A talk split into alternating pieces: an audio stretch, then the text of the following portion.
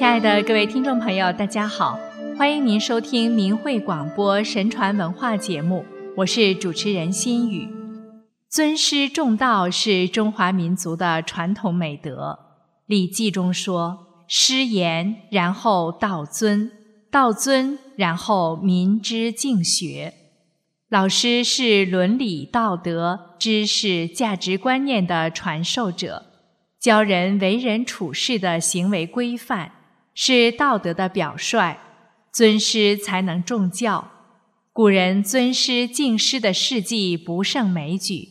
在今天的节目中，我们就来讲两个例子：一，子游重师道。子游姓颜，名衍，字子游。是春秋时孔子为数多达三千人的弟子群中唯一的江南学生。孔子一生以传承传统文化命脉为己任，弘扬道义，匡世济人，周游列国，历尽艰辛，即使身处逆境，也矢志不渝。子游自幼仰慕圣贤之道。二十二岁时，从吴地不远千里前来鲁国拜师。当时六十七岁的孔子高兴地说：“吾门有眼，吾道其难。”子游果然不负失望，学成后南归，道启东南，传播中原文化，为江南文化的繁荣、民风的教化做出了贡献。子游学习勤奋。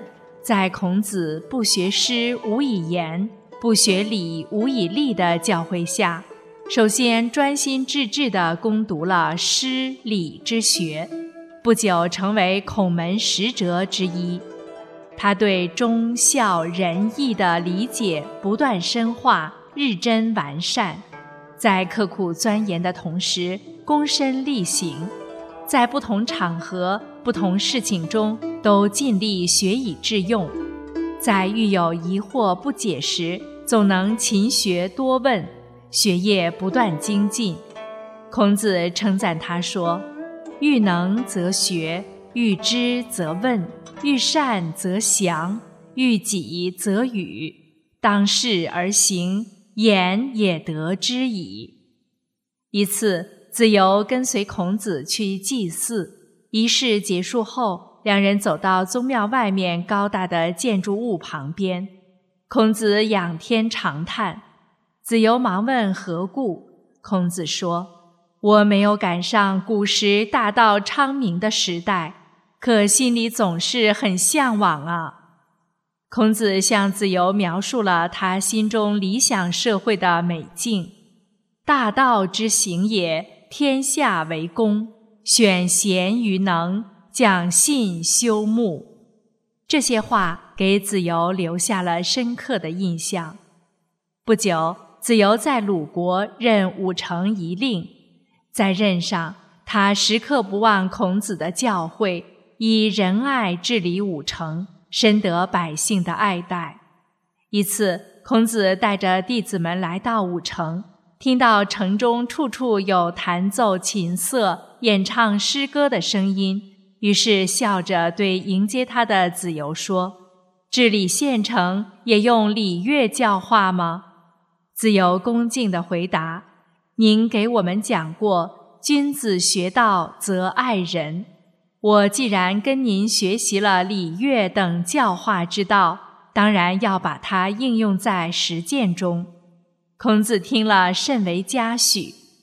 子游倡办教育，以乐化民。使德入民心，民风淳厚，武城得到大治，史称武城贤歌，成为历史上仁政教化的典范之一。此后，弦歌之声在当地久久相传，百姓安居乐业，人才辈出。孔子还问子游说：“你在这里见到什么人才吗？”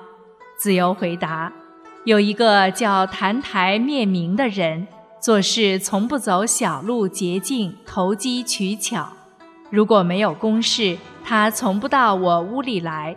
称赞澹台灭明公正无私，品行端正，不阿谀上司，后来澹台灭明，也成为孔子的著名弟子。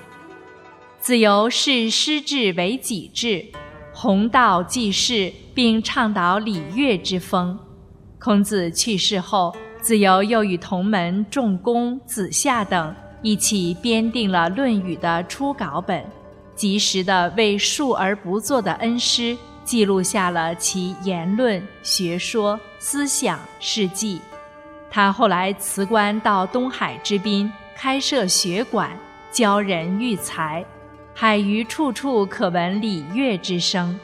他在楚地讲学时，传播道德理念，宣传孔子倡导的礼乐之仪，带领随从学生吹奏上古舜帝所作的雅乐韶乐，人们听之皆受到感化。自由东归后，韶乐之声在当地仍然绕梁三日而不绝。后人传颂，影响深远。再来说说汉明帝敬师的故事。汉光武帝为太子刘庄选老师，想选求一位品德高尚、通晓经籍之人。虎贲中郎将何汤推荐了自己的老师桓荣。桓荣常在江淮一带教学，学识渊博，为人正直。何汤在老师入朝第一天便提醒他说：“治学与为官是截然不同的。治学讲究严谨认真，而为官却在乎通融应变。老师有此机遇，当不可太固执了。皇上虽为明君，却也喜欢奉承喜言；太子更不可得罪。老师不要对他过于严厉。”桓荣听了，不高兴地说：“你为我的学生，难道还不了解为师吗？为师一生治学，最爱君子之道，本无意为官。今见天下大治，天子圣明，这才应召的。你为官不久，竟学会了官场的权术献媚之道，还以此教我，我真为你感到痛惜啊！”桓荣于是辞官，光武帝不准。和桓荣交谈后，光武帝连连称赞他讲得好。太子刘庄向桓荣学习尚书等，对老师一直很尊敬。九年后，由于桓荣的细心教导，刘庄成了当时出色的经学家之一。桓荣见太子经学有成，学业精进，喜在心头。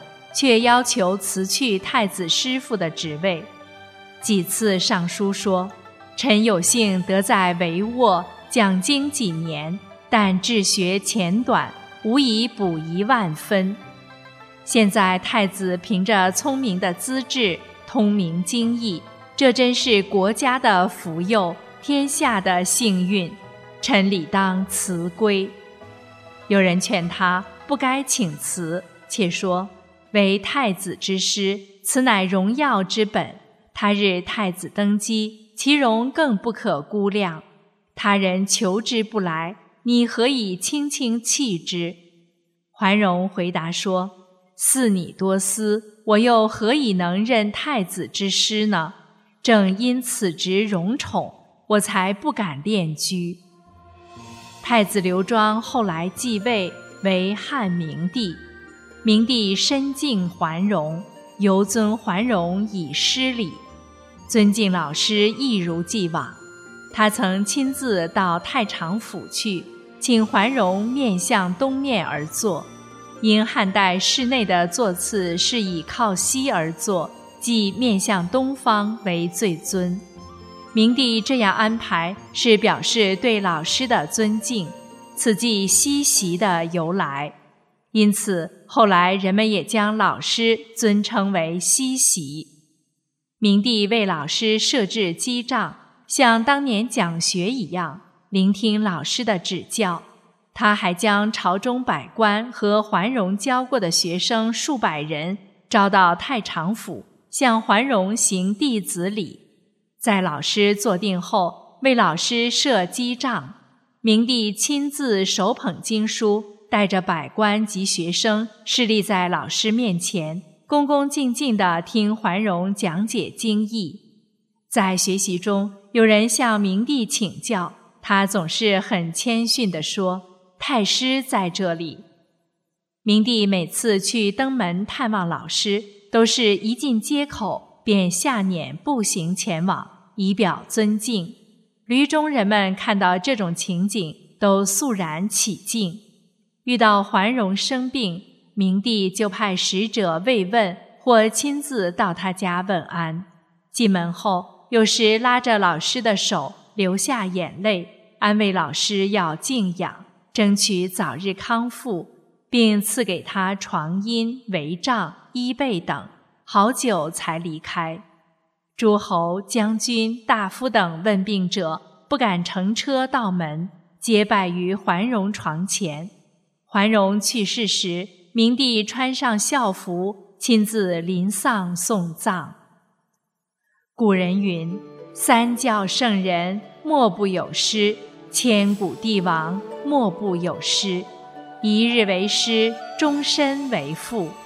人不敬师，是为忘恩。”何能成道？古之先哲圣贤以身作则，虚怀若谷，其尊师重道的风范，堪为后世楷模，令人敬仰。